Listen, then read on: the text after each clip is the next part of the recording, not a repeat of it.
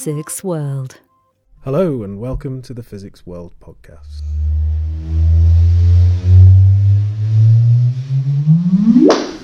That is the sound of two neutron stars colliding, but it's also the sound of the dawning of a new era in astronomy. When LIGO announced in February 2016 that they'd discovered gravitational waves, there was a promise of this new era of multi messenger astronomy. There was a belief that now that gravitational waves could be added to the mix, there would soon come a day when we could observe a single astronomical event using optical telescopes, radio telescopes, gamma ray, gravitational waves, and more. And scientists from over 70 observatories from all these disciplines from around the world announced in October 2017 that this new multi messenger astronomy has begun. 130 million light years away, two dense neutron stars, each about the size of a city but heavier than our sun, crashed into each other, producing a huge explosion called a kilonova sending out gravitational waves. Ripples in space time, as predicted by Einstein, which travelled across these astronomical distances, passing through you, me, and planet Earth in August 2017. Sending astronomers scrambling to make successful observation of those colliding neutron stars with optical, radio, X ray, gamma ray, infrared, and ultraviolet telescopes. Over 40 papers were published simultaneously across the disciplines, describing, amongst a host of other science, a new way to measure the expansion of the universe, Hubble's constant, and strong evidence that the majority of the gold and titanium in the universe is formed by these neutron star collisions. I went to the Royal Society in London, where a panel of scientists from the LIGO collaboration and other observatories gathered to tell the waiting media about this stunning discovery. Chairing the panel was the Astronomer Royal, Lord Martin Rees, and I had the chance to ask him where he feels this fits in the story of astronomy. It's clearly an important breakthrough, and I think it's sociologically very important because it shows how you can make huge developments by very precise engineering in the uh, gravitational wave detectors, which is quite amazing precision to detect anything at all, plus also international collaboration and multi-waveband astronomy to follow up the gravitational wave signal by looking for neutrinos and finding gamma rays, X-rays and visible light and all that. Uh, I think it indicates how astronomy is a very broadly based international and multi, multi-technique subjects, as is seen by the fact that one of the papers has 3,000 authors on it, which is about 1,400 from the gravitational wave detectors, plus people from the 50 plus observatories that have been involved in the follow up observations. So I think it's uh, interesting, and, and I think um, neutron stars, of course, um, were first discovered 50 years ago. Uh, and their discovery was really a big surprise. Uh, there was some speculation that neutron stars existed, but the fact that they were detectable as pulsars by having magnetic fields and sending a lighthouse beam of uh, radio emission towards us was something which no one really predicted. So I think the discovery was a really big surprise, and then the observations developed fast. And uh, seven years after the first discovery of a pulsar, uh, the first binary pulsar was discovered.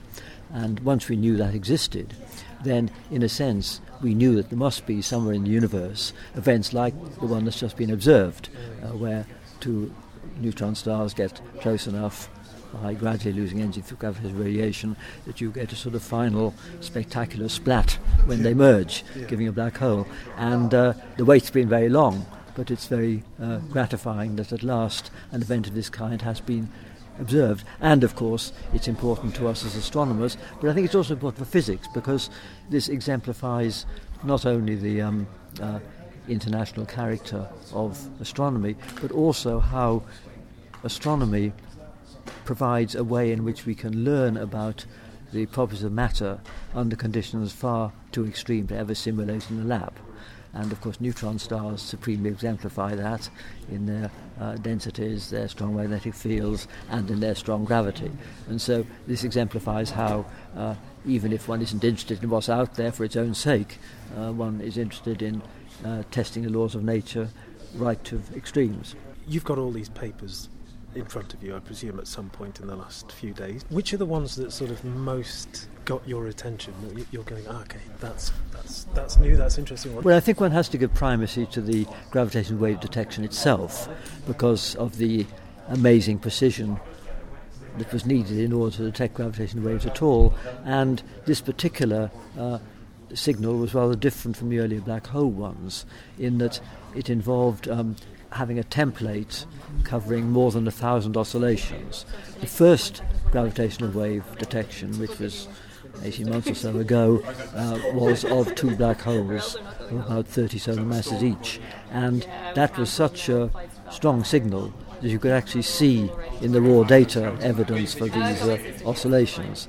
In the case of uh, this object, uh, that was not so, so clear. You could see evidence for the, the signal that was getting larger in amplitude and then disappearing. Uh, and then, of course, when they were able to analyze it with different templates, they were able to uh, work out the, the period and everything like that, and the orientation mm. of, uh, compared to line of sight. So I think it's the gravitational wave discovery itself, which is probably most remarkable. Uh, but of course, uh, we have got more out of it because of the ability to deploy the swift gamma ray burst satellite and all the optical instruments to actually study another wavebands. Clearly, to create ripples in space time which can be detected on a planet 130 million light years away, you need a phenomenally massive event. Prior to this discovery, all gravitational waves detected on Earth were made by colliding black holes, and all those detections have been made by LIGO and more recently Virgo. It's only through the development of these high precision gravitational wave observatories that we've been able to open up this new way of observing the universe. And in the case of LIGO, a laser light is fired through a splitter which splits the light and sends it back and forth down two 4 kilometre long arms at right angles to each other. The light is then measured by the scientists at LIGO to determine if there's been any change in its length. If there has, then there's a chance that they've discovered gravitational waves, as if those ripples had passed through our particular point in space time, then the beams in LIGO's arms will have wobbled. More from Lord Rees later in the podcast, but also on the panel that day was Dr. Will Farr. I'm a member of the LIGO collaborations. I've been involved in a lot of the pieces of it, mostly on the gravitational wave side. This has been the most exciting two months of my career. It is rivaled maybe only by the first detection two years ago when we knew we had something big. It's the first time we've ever seen gravitational waves. But I personally found this to be more exciting because of the collaboration with our electromagnetic astronomer partners. Pulled in so many more people with so many more new results and such a richer data set to work with. Um, but I think the thing I'm most excited about is the, the measurement of the expansion rate of the universe, so this Hubble constant measurement. You know, it's the first time that gravitational waves are really contributing to a quintessentially electromagnetic question, this fundamental parameter that controls the size and the age of the universe. You know, this is vitally important for cosmology. And while we're not measuring it as precisely as the existing electromagnetic measurements, we're on the scene. Now and will be in the future measuring it that precisely as we accumulate more and more events like this. I wanted to get a handle on the timeline of these events because in my head it was a bit like the film Contact with Jodie Foster, with the signal coming in and with the scientists scrambling to get to their computers to begin work on and follow up on that data as soon as they possibly could. And in reality, it turns out I wasn't too far from the truth. The collision happened about 150 million years ago. So I, I, I, meant to look this up and I didn't. I'm not a paleontologist, but I think that's of order dinosaurs. Okay. So around the time the dinosaurs were last on the Earth, the collision happened yeah. at this extreme distance, and then the waves propagate at the speed of light, as you just heard, within you know a million billionth of the exact speed of light coming to us, and then they hit in mid-August August 17th. And now I guess it's mid October, so that's about two months. The electromagnetic folks get phone calls and text messages from their satellites when they see the gamma ray burst. LIGO people get phone calls and text messages when LIGO sees something. Uh, and then the people who don't get text messages, uh, you know, you start to see emails and suddenly there's 15 or 20 emails in your inbox. Everybody, you know, call this number, let's get together, we're going to have a telecon and talk about what's going on. Within an hour, there were gravitational wave sky maps available, well within an hour. And before nighttime in South America, which was where the first optical observations were taken, we had updated sky maps with an improved position. So we were rushing, rushing, rushing to get those out so the observers could plan their tiling of the sky because we knew immediately from the Fermi gamma ray burst trigger that you know this looks real it looks exciting we need people to be looking so let's get our data out there so that our partners can look. We all worked feverishly to analyze the, the data in the electromagnetic and gravitational wave spectrum and figure out what you know quick results we could get from it form teams, write papers, sometimes jointly with our electromagnetic colleagues, sometimes separately, individually, uh, and you know then push out as much as we could in these two months before this announcement. Yeah. At what point do you go right? This is the one. This is the one where now we're in the future of astronomy. So I think the event happened mid-morning UK time, if I remember, and by the afternoon, I think basically everyone who was interested was saying you know, this is real. This is the dream. You know, let's get everybody looking at this tonight. We need to do, you know, throw everything we can at this because this could well be the one. Okay. And then, you know, the sun goes down in South America pretty late. I don't know, 11 o'clock, something like that, UK time. Uh, and very soon thereafter, within hours, there were there's a bright dot in that galaxy that hasn't been there before. Okay. And at that point, everybody just went nuts. So the gravitational wave detectors at LIGO and Virgo are online as much as they can be during their observational runs. Dr. John Veitch is a research fellow at the University of Glasgow and co-chair of the group which did the analysis of the data which came from this neutron star collision. When they find one of these things, they send out an automatic alert and to the collaboration members who usually get a phone call or a text message uh, to tell them that uh, something interesting has appeared in the data. And then everybody jumps onto our teleconferencing software, uh, joins the party, and they uh, pick apart the observation as it comes in. In this case, we had to look. Uh, manually into the data to check that there was a real signal there because one of the detectors was slightly out of whack at the time. And that's all described in our paper. Um, but lo and behold, it was the signal is clearly visible in the data. Uh, and we also received the Fermi uh, alert shortly afterwards. So we thought this was a very interesting event uh, immediately. Yeah. Okay. Now, personally, I was on holiday. I was um, test driving a new car, and uh, I was I was happily test driving that car in Edinburgh when uh, the gravitational wave passed through me and the car.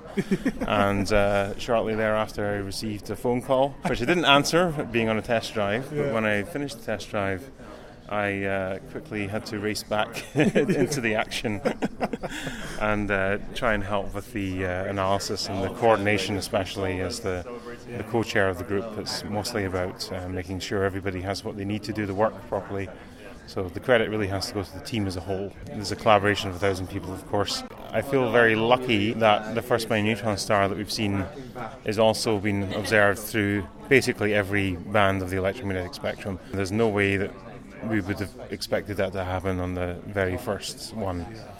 That's okay. my main, main. But if you're looking at, at, at, what other people are doing from these data, mm-hmm. other people, uh, observations that other people are making, there's any papers coming out of this you're going, oh, I want to read that one. Yeah, actually, there are more than 40 papers uh, published today I don't actually know the total number. and of course, a lot of them were under embargo even from us, so I've not read most of them. I'm really looking forward to going to actually see what everybody else has been up to. But I think the um, the gamma ray work, they must be enormously proud of having made that association as well, because this was long thought to be the central engine of short gamma ray bursts. Um, so that they must be having uh, a day uh, to remember as well, and finally being proven correct. Someone who has been working on the gamma ray aspects of this discovery is Dr. Phil Evans. Phil is a postdoc researcher at the University of Leicester who works on the Swift Gamma Ray Burst Mission satellite. So, Swift is a satellite that was uh, a joint venture between NASA, the UK Space Agency nowadays, it would have been STFC when we started, and uh, the Italian Space Agency. And it's a satellite which was originally designed to search for something called gamma ray bursts which are the most powerful explosions known to humankind. Uh, and what's the problem with them is they fade very, very quickly. So, what's really novel about Swift is it has a large area detector called the BAT, which looks for gamma ray bursts. It can see about a sixth of the sky at once. But then it's also got an X ray camera and a UV camera on it. And it's got uh, what was certainly at the time kind of groundbreaking, really, technology on board so that when it detects a gamma ray burst with the burst alert telescope, it works out on board roughly where the burst is and it works out on board whether it's safe to point the satellite to it. And if it is, it automatically repositions the satellite and starts taking data with the X ray and UV telescopes. And that means that you can now, if you detect a gamma ray burst, then with Swift, you can be taking data in the X rays and UV, you know, within two minutes of the burst. Whereas before Swift, it was sort of eight hours as you had to get data onto the ground and then uplink commands to repoint satellites and so on. Um, and of course, over recent years, because Swift is now just coming up to its 13th birthday, um, we've been looking at you know doing other things that weren't in the plan when Swift was built, such as responding to gravitational wave triggers to try and find X-rays or ultraviolet emission from the source of gravitational waves. Uh, and the fact that Swift can move very very quickly is extremely helpful for that because when you've got a not very well located gravitational wave and you need to look at 300 different bits of sky before you get to the right one, the ability to move quickly between those 300 bits is clearly uh, very helpful. Phil told me how the mad scramble to get the data to follow up on those observations was from his perspective. This was when this came through. It actually they told us straight away we think it's a binary neutron star, which they could tell from their signal straight away with, with high probability. So we were very excited. We could see that it was a rare event, uh, in terms of the false alarm rate, so it probably wasn't noise. And Fermi had triggered on something within two seconds of it. The Fermi satellite thought it had found a gamma ray burst. So all of this immediately, you know, it, it ticked every box, uh, and so we we leapt into action. Not quite literally, um, almost. We had to grab the conference phone and phone in because uh, the software that we use to work out where and when we should point Swift in response to a gravitational wave trigger is something that I wrote. Uh, but the software that controls the satellite and that turns my output into satellite commands was written by my colleague Jamie Kennea in the US. So the very first thing we do is get on the phone to each other uh, and start talking. What made this one a bit challenging uh, was that at the time of the gravitational wave event, there was also some form of what they call a glitch in the data at one of the LIGO observatories. Uh, and that meant that in the initial analysis, they only had one detector, which was LIGO Hanford, um, that, det- that, that, they could actually use the data for. And with one detector for gravitational waves, that doesn't really give you any direction for where it came from. So we, so our error region was the sky um, which is not very helpful. You can de- knock it down a bit because the gamma ray burst detection from Fermi knocked it down, but the gamma ray burst detection was like 1,800 square degrees or something. Our field of view with our X ray telescope is 0.1 square degrees, so that's 18,000 locations. That doesn't compute what helped was that the, ga- the um, gravitational wave signal has distance information in it. And even in the immediate thing where you've only got partial data and they haven't been able to run it through their full detailed processing, which takes weeks to run, they knew that it was fairly nearby and they give us a sort of an, an estimate of the distance. And so, what we within Swift do, and this is something that, uh, that, that, that I've written papers on in the past about how to do this, is we say, well, hang on a minute if this is two neutron stars within, say, 40, 50 megaparsecs, neutron stars to first order occur in galaxies, right? We know where most of the nearby galaxies are, so we don't have to search the whole uncertainty region. Let's just look at the galaxies in that region. And we just uploaded the commands to the spacecraft to do that. And I think like two minutes after those commands were uploaded and the ground station pass had finished, so we couldn't talk to the spacecraft again for a while, LIGO issued an updated position where they'd fixed the glitch and removed it. They'd brought in the Virgo data and they've got this really good 30 square degree uh, thing. So, so as soon as that happened, we just sort of just put the phone down and gone, oh, phew. And we immediately picked the phone back up again and said, right, throw away what we've just done, got to make a new observing plan. So it was a, it, it was a, a high adrenaline, slightly manic experience, but we got there. So, what are you feeling in those moments? Well, plus pure terror, um, because you, you know this is the big one, and you're working on the fly, and These are not the sorts of things, when you're taking up a lot of spacecraft time, you can do some testing, but there are so many permutations, you can't test them all because you just don't have the spacecraft time to use it. And in almost every event we've had, we've found some subtle issue. You know, ah, oh, hang on a minute, it turns out that if you start observing exactly at midnight or something like that, you know, you get, it doesn't quite work. And so there's, there, there's the terror of what if we mess this up, combined with the fact that oh, hang on a minute, there's this subtle bug we hadn't seen before. So me and Jamie are usually on the phone exchanging bad words with each other as we're debugging our. um, okay, so so when you're uh, you wrote this code originally. Um, mm-hmm. Is is this the event you were hoping for when you're writing that code? You... It is in actual fact, ironically, this was even better than we were aiming for, and that's what causes some of the challenges because what we think, and I would say that not everyone will agree with this, but I would say that the event that we've now detected challenges this, this, this preconceived idea. But we thought that you only see a gamma ray burst in a very small fraction of cases where your viewing angle is just right.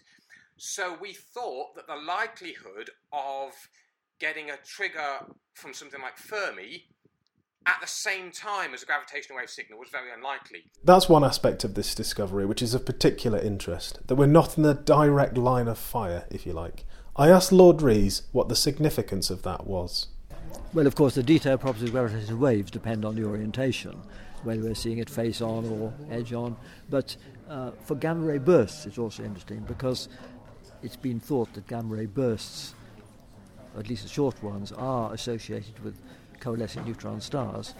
That's something which I believe for 20 years, although the evidence has been not all that clear. If, if you have um, binary neutron stars coalescing with random orientation of angular momentum vectors, then only about one in a thousand would uh, be lined up so we'd see the, the beam. Okay, and and that's why uh, people didn't expect that we would see a strong gamma ray burst from the typical object because the, the gravitational radiation is not strongly directional, it's only very mildly directional, whereas the gamma ray bursts we suspect are concentrated in this very narrow beam. Um, but most of the models suggest that the gamma ray burst itself comes from a jet with an angle of only about 10 degrees.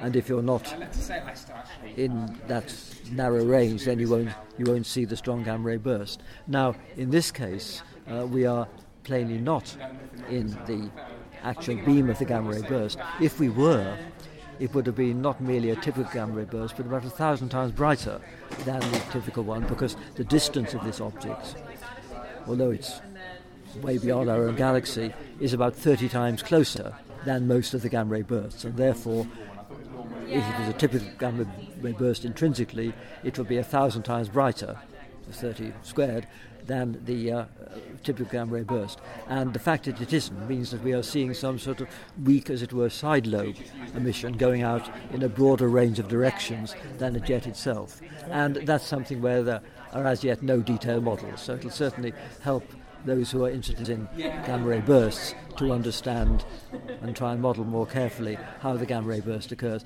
And it's good news too, because most of us had suspected that we'd be unlikely to detect a gamma ray counterpart of these events, and that it would have been unlikely if they produced no gamma rays outside the narrow beam, but they produce enough that we are likely to see gamma rays from most of the neutron stars are close enough to be detected by LIGO. Among all those wonders of the gamma rays and gravitational waves and radio waves and ultraviolet, I find myself possibly even more fascinated by the fact that optical light was captured from this event.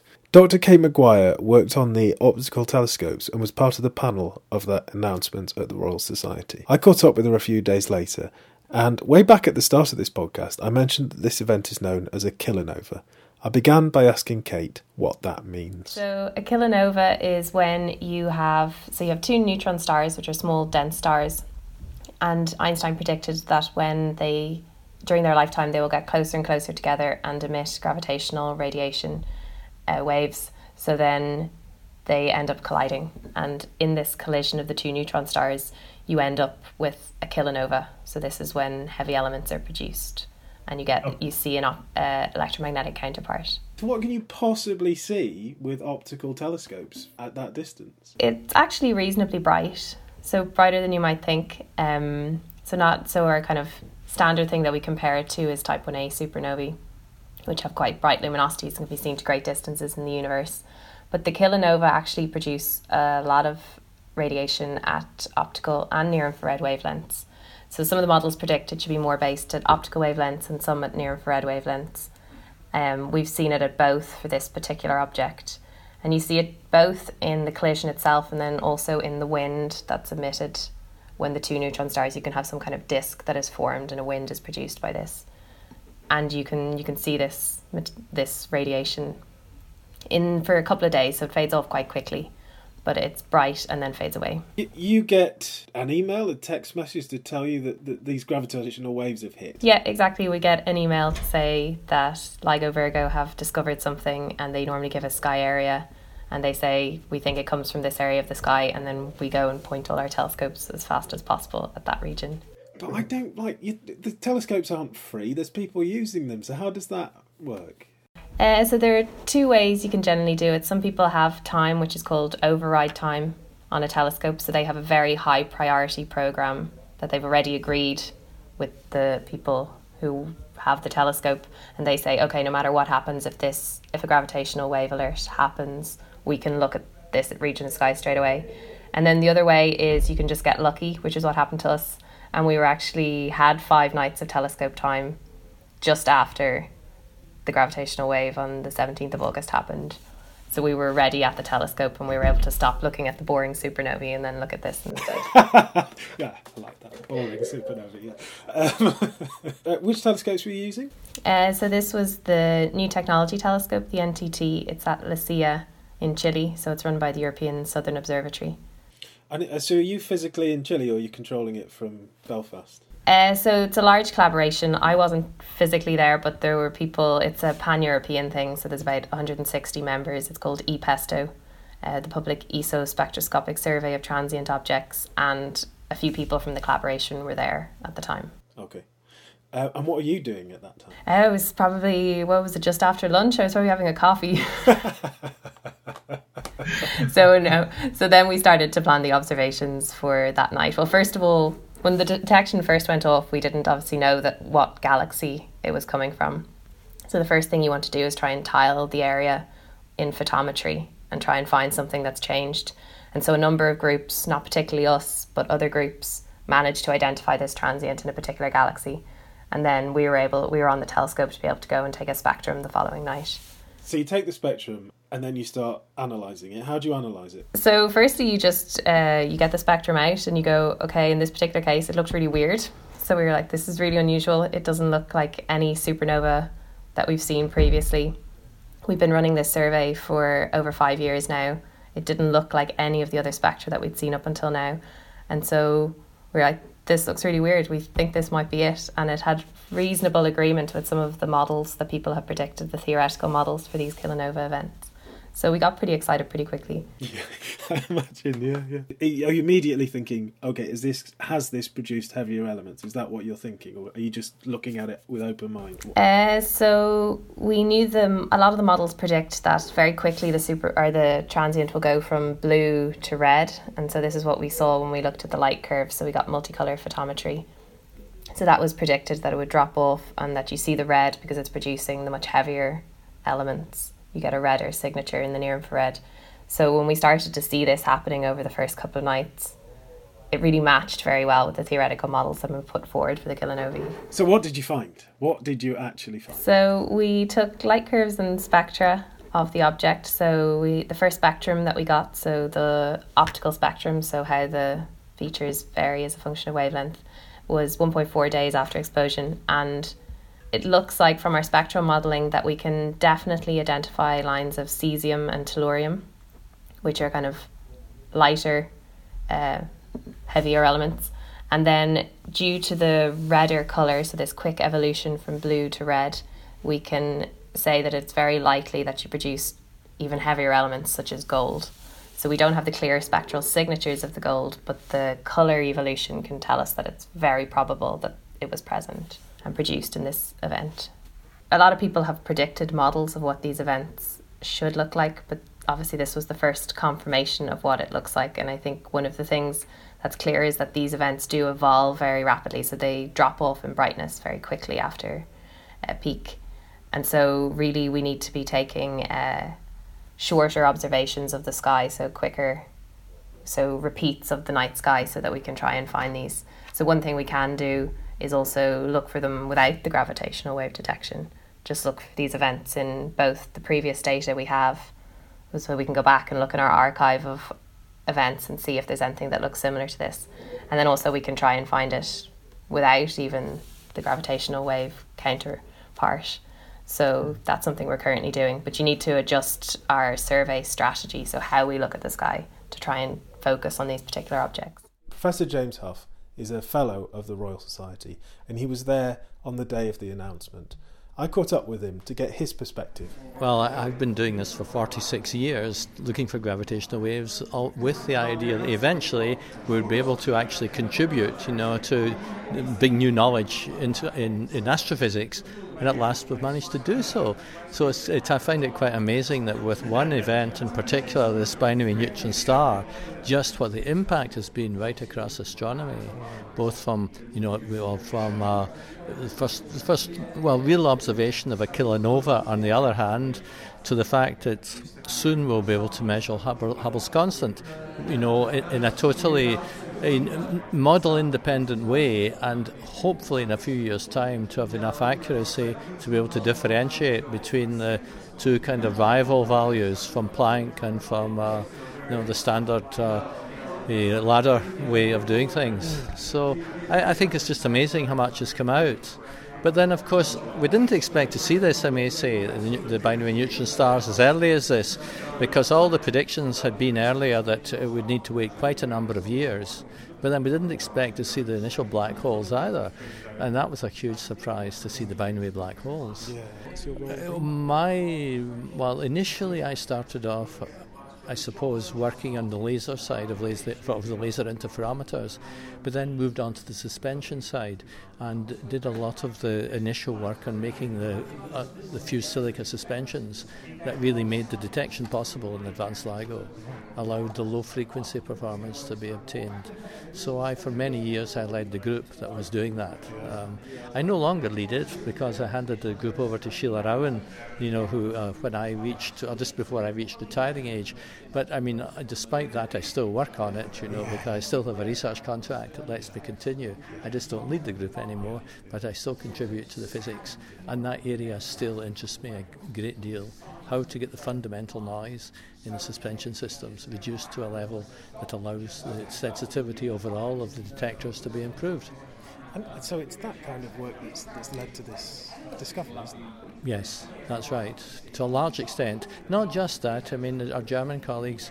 Uh, so the work, a lot of the work came from Geo 600, the UK German detector, where we pioneered, our German colleagues put, brought in new lasers, used new lasers. They, they, they tested the ideas of thermal compensation, the signal recycling and signal extraction, resonant signal ex- or sideband extraction, and, and the silica suspensions. And these are all the things that we moved into advanced LIGO from the, from, from the UK German Geo detector.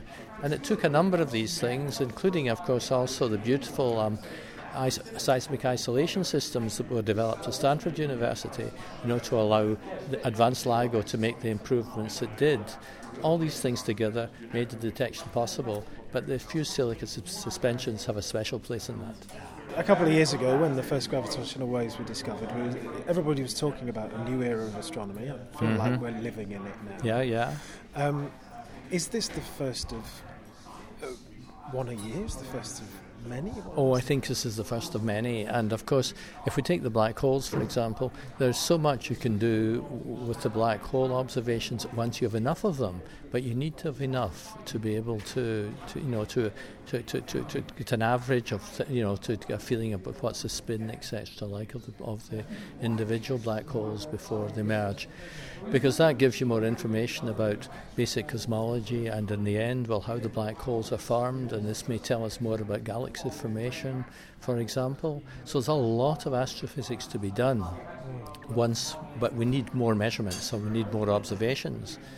And I mean, even with the present detectors, I mean, it's likely that within, I'd have thought, within a few years, we'll be seeing maybe a black hole, you know, coalescence a week or something like that. Mm. Um, and then, of course, if we, that is what we want to do is to, is build more sensitive detectors still, and we have a plan to do that. You know, to, to, to upgrade the LIGO detectors. Okay. Oh, right, okay. And to give us more sensitivity, which means we should be getting many black hole events, you know, per week, and yeah. uh, maybe we should be seeing neutron star events too, you know, yeah. every every every week or so or something like that. Really, every so, week so that could, I think, with the next stage, once not maybe maybe not quite with this uh, with this present set of detectors, I mean, well, we could, of course, it's possible we might get as much as one a week, but I would have guessed that would be very lucky. Mm. But certainly, once we get to the next stage where we're, we upgrade by a, a small factor the sensitivities, we oh, should improve the rates. Well, that's very hard to tell just now because both sides, well, in the US, are hoping to raise money for that, and in the UK, we are also just now hoping to raise money to, to contribute to that and that's very much an ongoing process. But we will be writing the proposal for that uh, over the next, in fact, let, we'll start writing shortly after Christmas, I think, a proposal for money. We've already put in a statement of intent to our funding agency, STFC, and have been encouraged to write a proposal. So well, I, I, assume that this kind of collaborative result doesn't help, doesn't harm in that. Oh, I'm sure it helps. Yes. No, I, I guess you see, we might hope maybe by 2020, 2021 to see a, a you know a, an upgrade. Maybe even maybe even slightly before that to the LIGO detectors. But we've just got to wait and see. What of the other aspects of astronomy have you got have kind of sparked your interest, particularly on this? Well, cosmology has always interested me. How fast is the universe expanding? You know, Hubble's constant and of course, the whole idea of dark energy does dark energy exist or not? And I mean, maybe we'll get a handle on that uh, the further out we can see, you know, to see what the expansion rate does for, you know, once uh, one can see much further out into the universe, you know, using uh, our, our methods rather than using supernovae as a kind of standard sirens. So, I mean, we may, uh, that would be very exciting. I find that very interesting because, uh, well, I suppose when I started doing this kind of work, I mean, there was a great controversy about whether the universe was, was expanding or was it static, you know? And the big arguments between, you know, well, some of the cosmologists of that time, you know, like Fred Hoyle and Geoffrey Burbidge, etc. That's a lot of arguments, and you know that was a very exciting time because of that. Now we're seeing, of course, we're getting into a situation where we're going to be really able to, to, to properly probe these, uh, you know, probe these sort of questions. Mm. Um, particularly with the gravitational waves as we get more sensitivity in detectors. You can really feel what this means for astronomy and for the astronomers themselves. I hope you've enjoyed hearing from some of the key players in this phenomenal breakthrough. If you'd like to know more about multi messenger astronomy, you can download a free ebook from Imre Bartos and Marek Kowalski from iopscience.iop.org. Obviously, we'll post a link to that on the article for this podcast episode on physicsworld.com. And thanks so much for all your tweets and comments which keep coming in for the podcast. And thanks to JessJess98 for your lovely review on iTunes. We'll be back next month with the Physics World Book of the Year podcast, which may well be recorded in my garden shed. And thank you so much for listening. Physics World.